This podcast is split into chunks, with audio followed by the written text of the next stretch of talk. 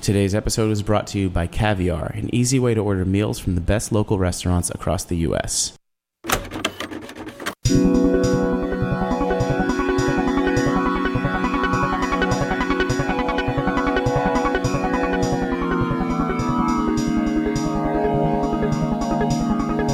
You're tuned into Full Service Radio. Full Service Radio. Full Service. Full Service. Full Service. Full Service Radio.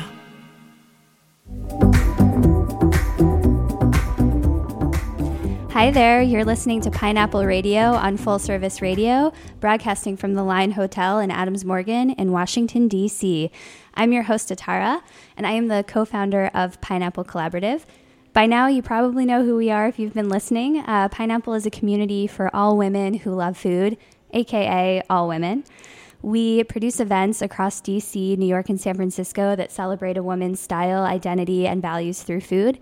And we also have lots of really fun digital content outside of this radio show, which we broadcast from the Line Hotel each week. We have a blog series called Pine Fort Pantry, where we peek into the kitchens of women we admire. We also have a weekly newsletter that gives our readers an idea of all of the things that we pine for or admire in the great big world of women in food. And we're also active on social media, so follow us there. We are at Pineapple Collaborative. And so usually each week I'm here with my co-founder, Arielle. She is away this weekend, so it's just going to be me. But typically each week we spend some time talking to each other about all of the things that we pine for, all of the things we've been paying attention to in the world of women in food. So this week I'm going to just kind of have a little monologue and do it by myself. One thing that we've really been pining for lately is our partner, Caviar. They are a food delivery platform across the country, and we work with them in DC to curate a list of some of our favorite women-powered businesses in DC. We have a collection with them. If you go to trycaviar.com and look for our logo, you'll see our collection there, and it's a great way to invest your dollars and support all of the wonderful women-powered businesses here in DC. So with that, I wanted to tell you all about a business that I have been supporting and ordering from a lot lately. It's DC Dosa, which is a business that operates out of Union Market in DC, helmed by Priya Amu. And for those of you who may not know, dosas are a South Indian crepe made with a fermented batter. And I have been obsessed with their petite yellow lentil dosa filled with seasonal vegetables. It is delicious. And just last week, I went to see A Star is Born with a few friends of mine, and we smuggled some DC dosa into the theater, and it was amazing. Highly recommend it.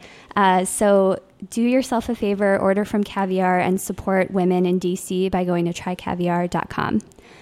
So with that, I want to introduce our lovely guest who's sitting here with me in the studio.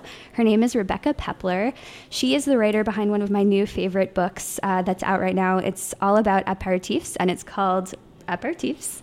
And she's based in LA and Paris. And when she's not writing about cocktails, she's writing and styling for so many awesome publications like the New York Times, Bon Appetit, Real Simple, Rachel Ray Magazine, Gather Journal, Food Network, Tasting Table, so many amazing publications and companies. She's written multiple cookbooks, and she loves entertaining with friends all around her favorite beverages.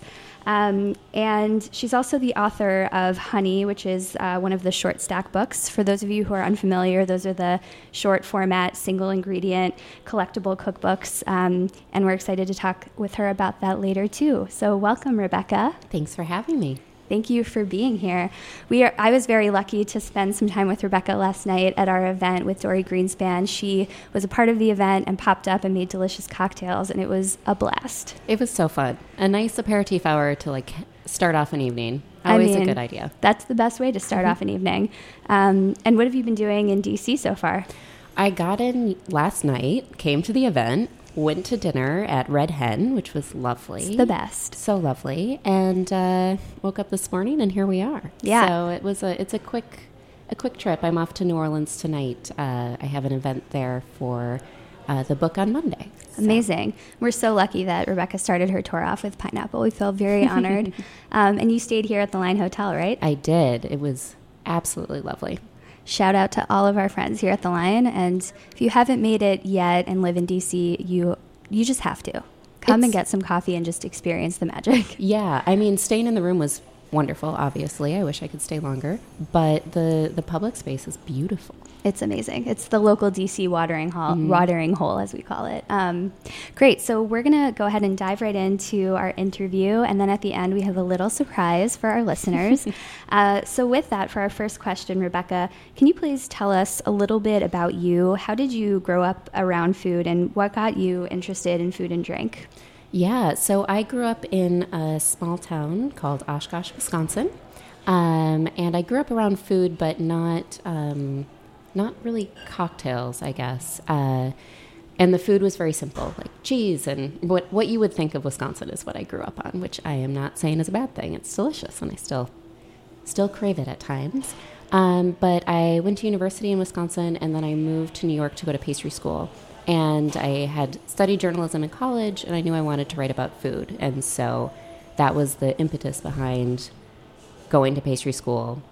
It was also a really great excuse to move to New York City, where I lived for nearly 10 years before branching out again to LA and Paris. Awesome. And what was your life like in New York? Lovely, lovely. I mean, some of my closest friends are still there. So I was there last week, and it's a really easy place to fall back into old lovely habits. Yes. My yoga studio is there, so I go. But yeah, it was time to move on. And that's kind of how I decided to move to Paris. I was working and living in New York and loved it, but was feeling a little trapped and knew I didn't want to live there forever.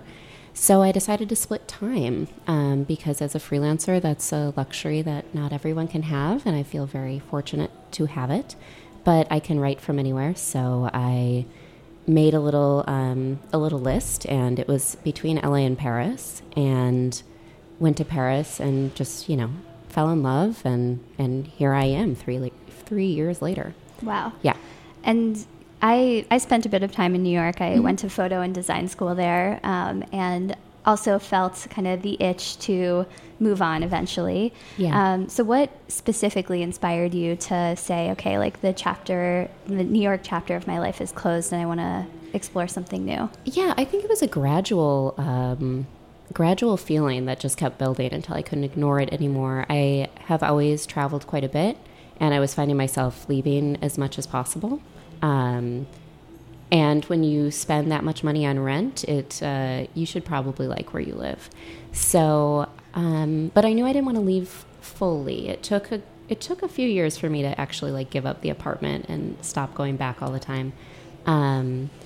But yeah, it was time. It was an internal thing. And, I was also, like I said, freelance, single, capable of kind of picking up my life and moving. And it was a good time to do it. Yeah. Yeah. And do you still split your time between LA and Paris, or is it mainly Paris at this time? It is now fully Paris. Cool. Yeah. Yeah. What a beautiful life. It's amazing. So you've been in Paris for a number of years now. What have you learned about Parisian food and drink culture, and how's that impacted your perspective? Yeah, well, when I first got there, I started learning what aperitif actually is, because I was getting invited out by friends and new friends and friends who would eventually become friends. And I realized that we have cocktail hour, happy hour here in the States, but it's just slightly different. And then I did a little market research, as every writer does when they discover something they didn't know a ton about. And I realized that no one had really written about it in a decade. So that's when I kind of had the idea to write this book. But I learned along the way. So that was kind of the fun of it. Is the fun of it is kind of history of aperitif. Aperitif is a bunch of different things. It's both the bottles and also the drinks, as well as the hour of time. And so I did a bunch of research on it, and then started making the cocktails that eventually, some of them made it into the book, others were left out for many reasons. And yeah. Awesome. Yeah. So taking a step back, can you define a few words for us? Mm-hmm. For those of us who might be a little bit, just unaware of what aperitif is, what is it exactly? What are all the different definitions and the kind of history and culture around it? So aperitif is is a cultural moment in time. In France, it's, you know, after work, before dinner. It opens the evening and kind of ends the workday. And it's also the bottles. So there's different types of aperitif bottles: Suze, Lillet, Vermouth. They're all kind of listed in there. Beer, BYRRH, not BEER, which can also be considered taken as aperitif, but it's not actually a bottle of aperitif. So it gets complicated. Okay. And then the final is the actual drink itself. So if you have like a Suze on the rocks with a twist, that is an aperitif. The bottle of the aperitif is aperitif. And then the time that you're doing it is also aperitif. It's really encompasses a lot in one little word. It's more of a lifestyle, right? And I like what you said about the difference in your mind between aperitif and happy hour. Mm-hmm. Can you talk a little bit about that? Yeah, totally. I mean, as you may well know, happy hour is usually something we think of when we're just like, okay, work's over. I'm going to have a couple strong drinks at half price with, you know, coworkers or friends or whatnot. And aperitif is more like work is over, the evening is starting, let's open it in a really lovely way. So the drinks are usually low alcohol by volume. There's in the book itself, there's no hard alcohol, and that was a conscious decision. And honestly, in classic aperitif world, that also was true. Now cocktails have made it into France and made it into the kind of culture, but people are still taking lower alcohol by volume aperitifs more often than not, just to start the evening. Then you can move on to the harder stuff. Yeah. No, I think that's great. And I think also in our minds, like when we think about happy hour, we think about like meeting work friends mm-hmm. at a bar mm-hmm. and, you know, to your point, like hard liquor with like orange juice or something. Exactly. But it seems like this is more about entertaining, about creating recipes, snacks, and creating a warm atmosphere for your guests, right? Absolutely. So it has the kind of same timeline as what happy hour has, and you can take it at a bar or a restaurant or out on terrace, but people take aperitif at home. They invite friends over, or they just have a drink either by themselves or with their partner, and then move on to the rest of their evening. So it's like this lovely little magical pause in the day that you take to reset, and it's really special because I think we as Americans kind of run from one thing to the next thing, and in France they're just like, well, let's just sit, have a drink. It can go on for long, or it can be a 20-minute aperitif and you move on to your next thing.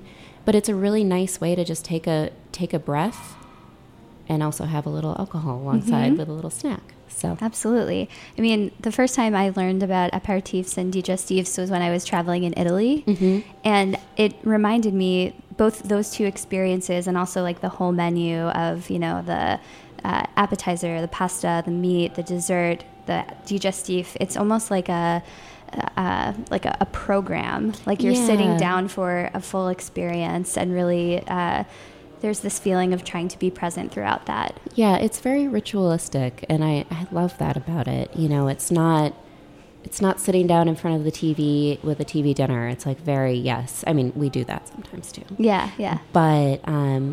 But yeah, and it's engaging with other people throughout the entire evening. And the aperitif hour is the time to kind of start that, to end your workday and stop thinking about work. I can't tell you how many times I've kind of been on my phone and my French friends are like, no, this is not work time now. Yeah. And I'm like, but New York is still up and they're still emailing me.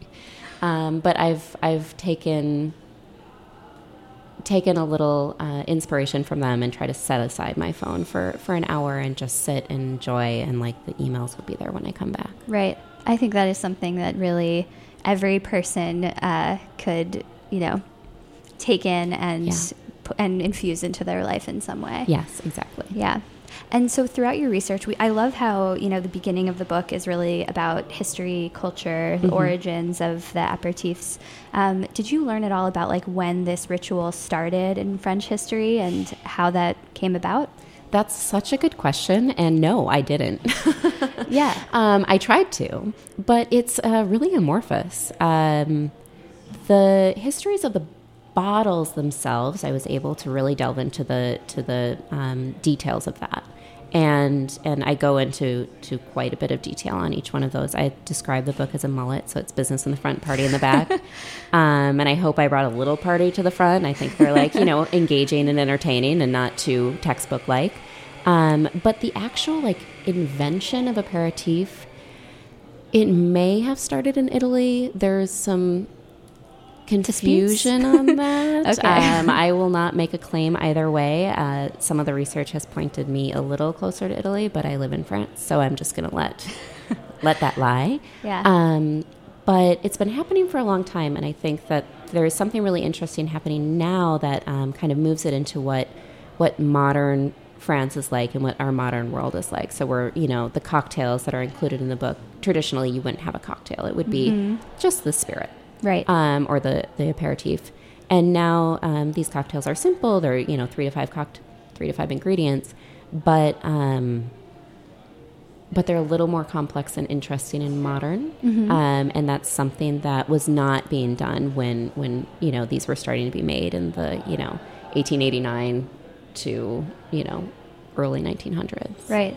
Well, I definitely want to unpack that in just a little bit because I think that the recipes are really special in here. Thank you. But before we move on to that, you know, just digging back into this history question, I loved like reading about like the history of like sherry, for example. You. Yes. So in your research, what was the most like fascinating thing you learned about the origins of some of these drinks? That's such a good question. So in the research, I did a bunch of road trips all across France, which was pleasant to say the least. Yeah. The biggest one was a 10-day solo trip from Marseille, where the pastis has kind of started, and then all the way down to the border of Spain and France. And I think there's a lot of like specific things I could say, but I think the most interesting thing for me, especially on that trip, was seeing how aperitifs were taken differently in different areas. So it's very specific to time and place. So pastis in Marseille is just like, pastis anywhere I feel is a very magical experience. I love pastis. But when you're there in the sun and the water and the place that's just so rooted in its history, it takes on this really special moment. And I think trying to bottle that up and include it in the book and in the cocktails was something that was really important to me. Awesome. And for those of us who may not know, including myself, what is pastis? What's like the flavor and what do you usually combine it with to make a drink? So pastis was kind of born out of the absinthe era when absinthe was deemed illegal. Then pastis rose out of it, so it still has an anise fennel flavor to it. Yum. And it's really interesting because it's the spirit that changes to cloudy when you add water. So it's got all of this like scientific magic that I delved deeply into when I was researching the book, and then my editor was like, I don't think we need to include everything about anethole and all the molecules. And I'm like, but it's so interesting. So highly recommend like delving. Yes, it is. So cool. It's very Harry Potter-esque. Awesome. But it's the drink is, you know, a lot of people are like, I don't like licorice drinks. I don't like anise. And I can agree with that to a point. I think that searching out higher quality pastis or ones that are made by smaller producers are just more interesting and they add more complexity. So I wouldn't rule it out just because you had like, you know, a cheap pastis at a bar one time. For sure. And those are probably the ones that are like really unbalanced and bitter. Sharp, and just, yeah. And really like they like ruin your tongue for everything else. Right, right. But the great thing about pastis also is you dilute it, so you never would drink it straight. Mm-hmm. And it's usually like a 5-to-1 dilution. Some people do 2-to-3, and they call that yogurt in France because it's thick cloudy, and cloudy and white. But that's a little too strong for me. So I dilute it quite a bit. And then, you know, the sun continues to dilute it if you add ice to it. Mm-hmm. So it's a drink that can be very strong, but can also be like quite weak is a bad word, but subtle and changes throughout the time while you drink it and can last a whole afternoon. Awesome. I want some of that. It's noon in DC, by the way. And I'm really, getting an appetite for some aperitifs.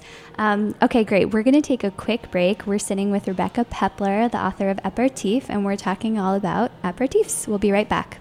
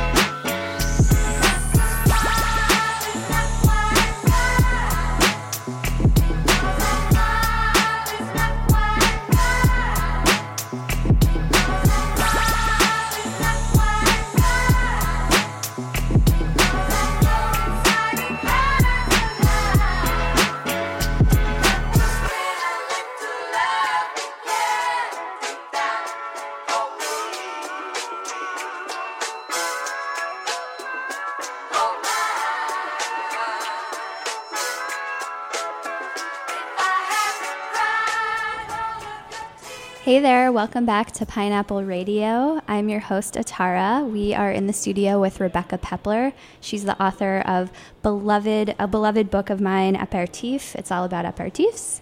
And we're discussing the culture, the origins, the lifestyle around beverages and getting together with friends around them. So we just spent a little bit of time talking about the history and the origins of aperitifs. My question for you now, Rebekah, is specifically about the recipes. Mm-hmm. What I find so special about this book is that the recipes are essentially like 3 or 4 ingredients, and you really make the ingredients shine. So talk about the intentionality behind that. Yeah, so aperitifs are usually pretty complex already, the bottles themselves. There's a lot of botanicals that happen. It's a lot of fortified wines. And so adding too much, you lose that complexity that's already very inherent in the aperitif themselves. So also, on kind of a separate related note, I don't want to be making complicated cocktails at home. If I want that, I'll go out to a bar and have somebody do that for me, and they can make all their tinctures.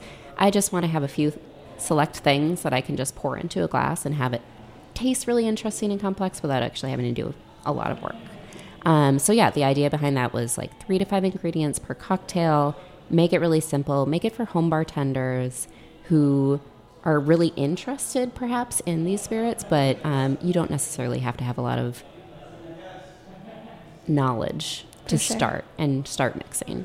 I love that. And it makes it so easy and ripe for entertaining because you don't have to be like stuck in the kitchen the whole time. Exactly. Yeah. I don't want to be making complex cocktails for my friends all the time. I want to pour 2 ingredients in a glass and hand it to them and have them think it tastes amazing and then enjoy the conversation with them. Yeah. Yeah.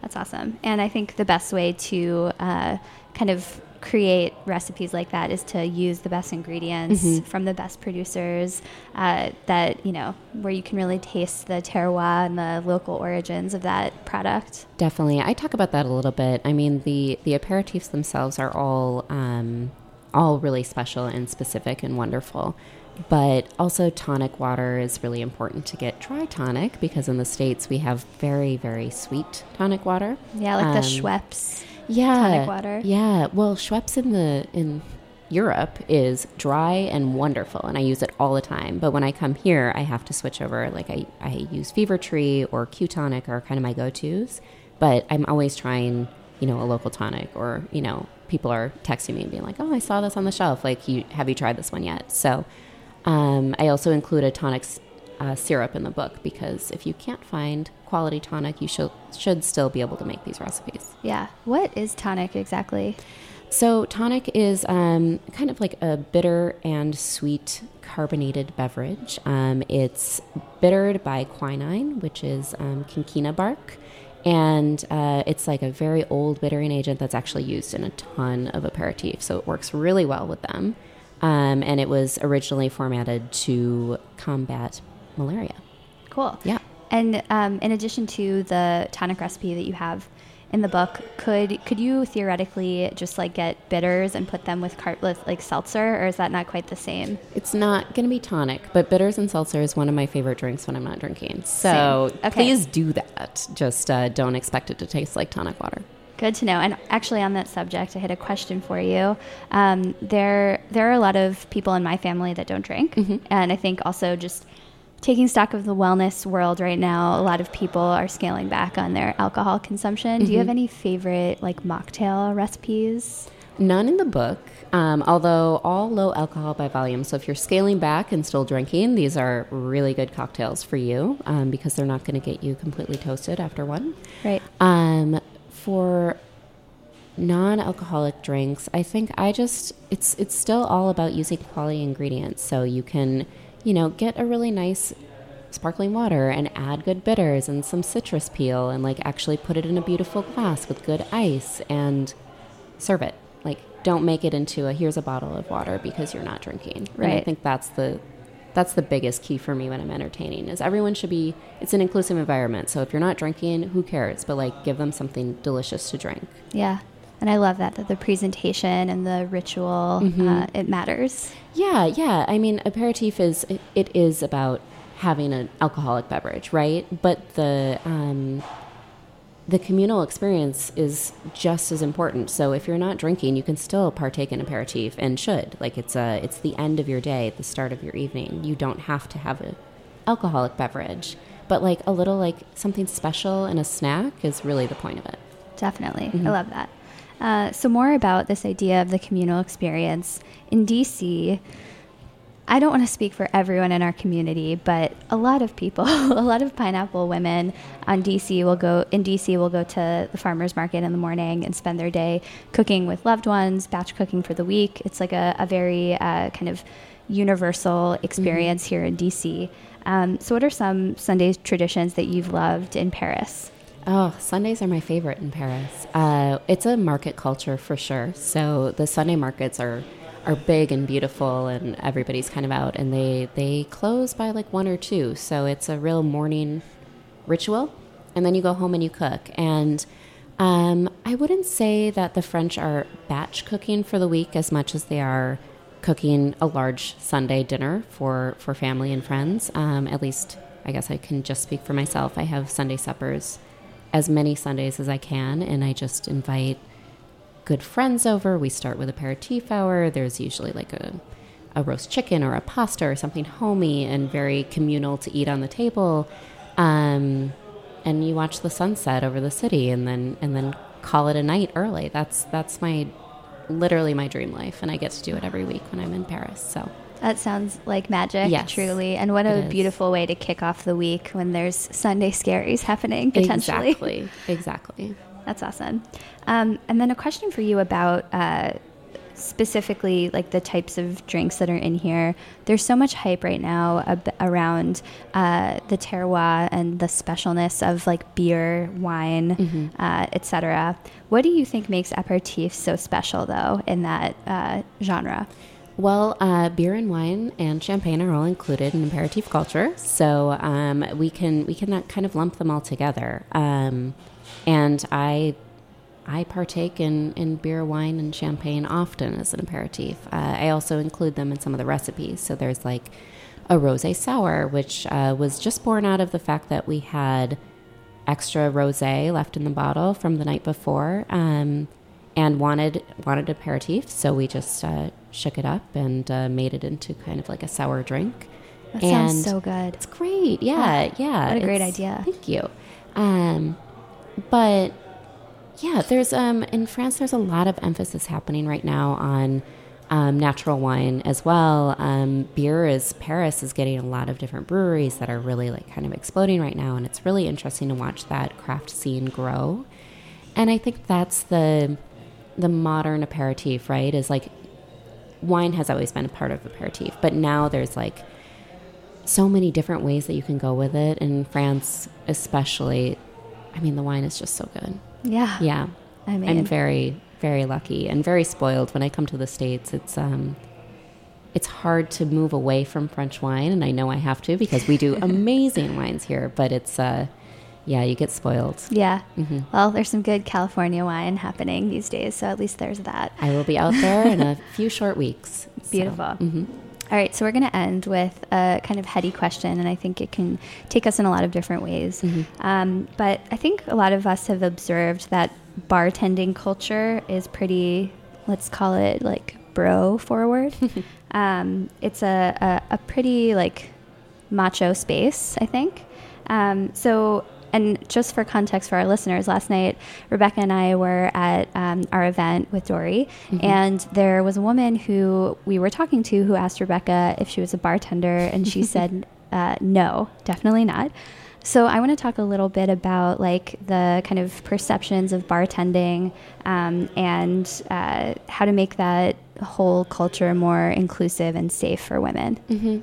Definitely, yes. So before I wrote about cocktails, or this is kind of and I still do this, I wrote about food. And I went to pastry school and everyone asked like, oh, you're a pastry chef, you're a chef. And every time I had to be like, no, guys, no. I have a lot of respect for the people that are actually able to call themselves chefs. And I feel the same way about bartenders, without gender included in that. And the reason that I wrote this book was specifically for home bartenders, if you will, or people that are making cocktails at home. And also, when you think about, I agree, the bar space is still male dominated, and I think that there are some incredible women that are doing really powerful things to bring inclusivity and a lot of creativity into the bar scene. But even when I still walk into a bar, it's definitely very, very bro-y, depending on the space, and often not very queer, which I look for often as well. And I think that's one of the reasons that taking aperitif at home is something that I look forward to, is because you can create an inclusive space. You invite the people that you want to be surrounded with, and you can make it into, if you want to have a women-only space, that's a possible thing. And when you're out in a public space, that's just not feasible. So, yeah, it's kind of a downer point, but taking aperitif at home is safer and right. And less likely to bring you into conflict. Yeah. Right.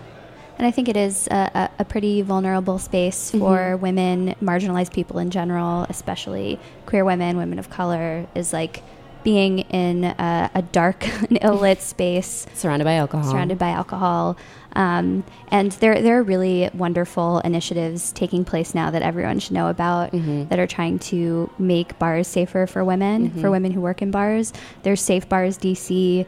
There's Women in Hospitality United, which is helmed by our friend Erin Fairbanks. But yeah, a lot of really great things happening to make sure that these spaces are safer. Definitely. And in France as well. So the Me Too movement has a French equivalent, which is balance ton porc, which is expose your pig. And it's a fun one. But there is a sexual harassment law that was just passed, and the first fine was just delivered out. So it's happening in France as well, and it's really interesting. I mean, I live in Paris, and Paris is pretty accepting and open, although as a queer woman wandering around, there's still harassment that happens verbally and physically that you can't predict. Yeah. And it's when you walk into a bar, it's an even scarier thing because inhibitions are lowered, there's alcohol, it's dark, as you said. And I think that it's kind of women are taking it on ourselves to make it a safer space, and I'm very grateful for the women that are doing that and making it a priority because it needs to be one. Great, Rebekah. Thank you for sharing about that. It's so important to think about how to make spaces safer for all of us. And on that note, I would love for you to talk a little bit about how you approached representation and inclusivity in your book. Yeah, that was a huge, that was on my mind before I even started writing cocktail recipes for it, or doing research on the aperitifs. I worked with an all-woman team, which was incredible. My photographer, Joanne Pye, just the most amazing photographer in the world, but also a lovely, lovely woman. And then we had two assistants, Lise and Lena, who are both just such powerhouses of their own. And we schlepped things all over Paris, bottles and bottles and bottles, and ourselves, and they posed in the photos. And we had, I took a really direct approach to the images themselves that were included in the book. I made a conscious decision not to include cis straight white men. As we were talking about earlier, bro culture has kind of taken over the drink space, and I think that it was really important for me to represent my viewpoint of the world in the book itself. And so when we were asking friends and models to come out and hold the cocktails, I was really careful on who was there and how we could create a really fun, dynamic environment, because all of the photos, it's drinking, it's an aperitif culture, it's fun, it's engaged, but that doesn't mean that there can't be a little bit of a conversation about gender and equality and safe spaces. So I was really careful on that and kind of towed a pretty thin line that I'm really, really happy with. I really love that. And I think that really, like, the kind of universal takeaway that I had from this book is accessibility. Mm-hmm. That you don't have to go to a bar and spend $13 on a cocktail. No. You can, you know, invest in like a woman-owned company and a woman-owned, you know, aperitif bottle, mm-hmm. and add it with like 2 other ingredients and have a party with exactly. your friends. And I think that's a really beautiful idea. Exactly. Yeah. Yeah. All the aperitifs are pretty affordable, which is great because the bottle lasts a longer time because you're mixing it with things or you're only serving a little bit. So it's definitely much nicer on your wallet.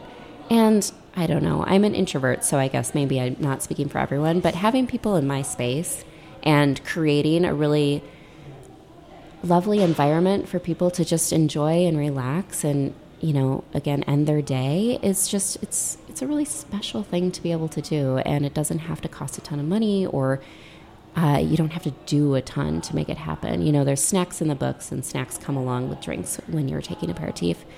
But the snacks can be olives or a little like charcuterie or, you know, something very simple that you don't have to prepare. You can make the recipes in the book, or you can just buy some things, bag of potato chips, and that is your aperitif. Oh, I love that. That is the spirit that I live by. So with that, a little special segment now. Rebekah is going to make me a cocktail, which I'm very excited about. And we're going to pair it with some of her favorite snacks. And she'll show us how easy having aperitif hour can be. Yeah, so I'm just going to make Lillet Tonic, which is so simple. We got good tonic water, a bottle of Lillet Blanc. Lillet comes in 3 styles. So in the book, I have actually a Lillet Rouge and Tonic, which is perfect for fall weather.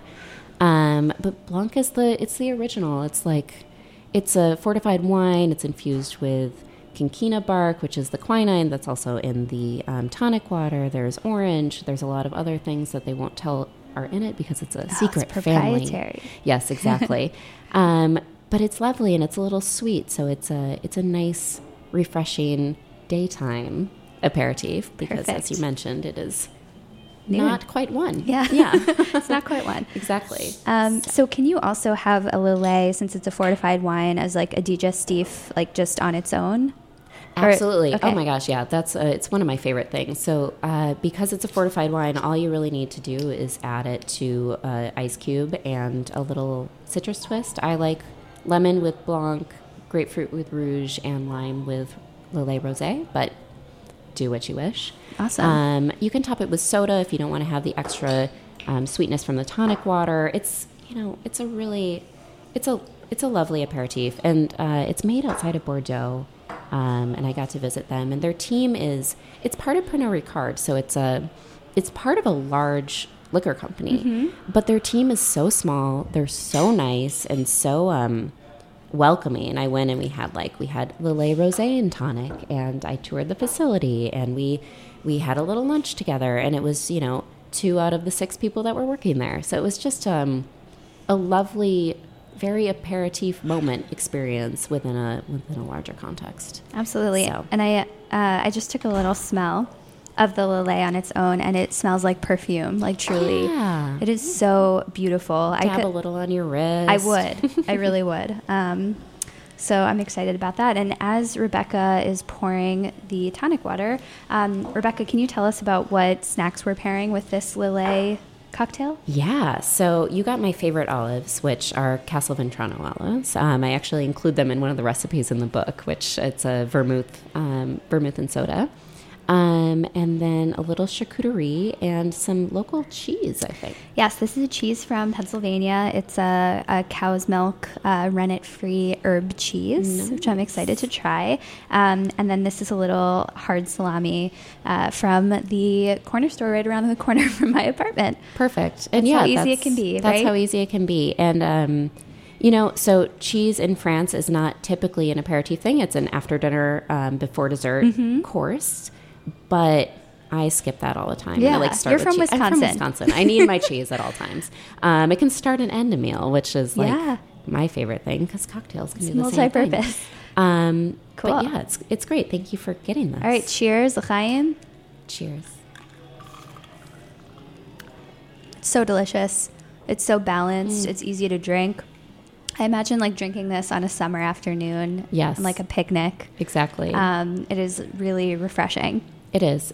And it's a little sweet and still bitter. So it's still like you want to have like a little bite of food. You want to like, you know, relax and lay out on a picnic blanket and read a book. It's like it's a very summer drink. I love it very much. Absolutely. And I just had a bite of the Castelvetrano olives, which are the bright green, kind of hard, they're kind of floral and bitter at the same time. And it actually complements this cocktail beautifully. You know, what's funny is Lillet, when it started, was a lot more bitter. The quinine content was like way up there. And then with modern taste, they like upped the, lowered and that content and upped the sugar content because our palates are sweeter now.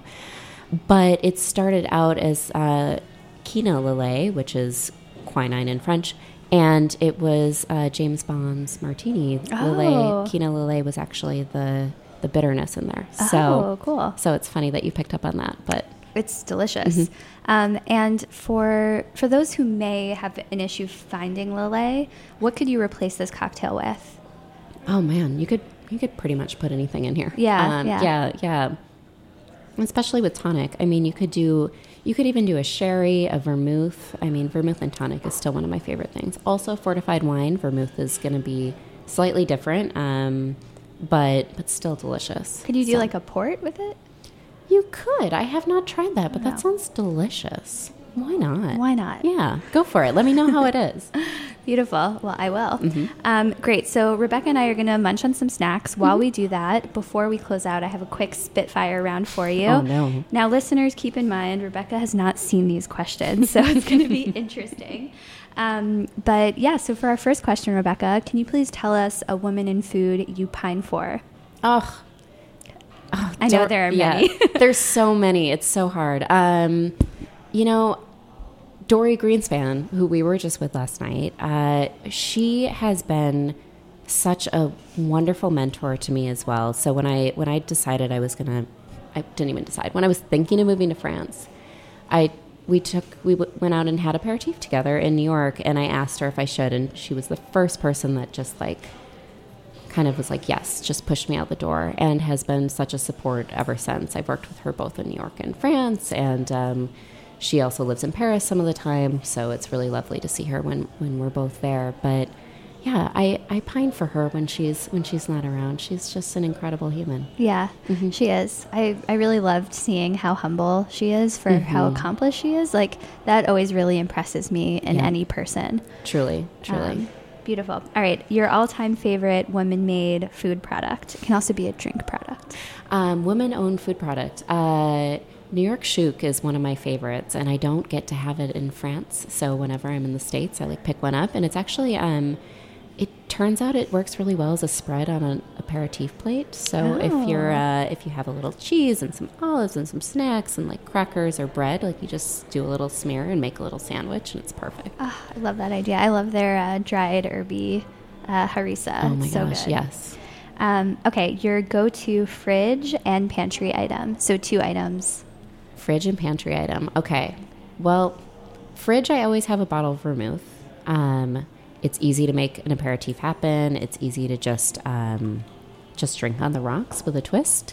And I drink it both to start and end an evening. So it's just always there, and it's always nice to know that I have something cold and ready to go. Yep. And then food, pantry item.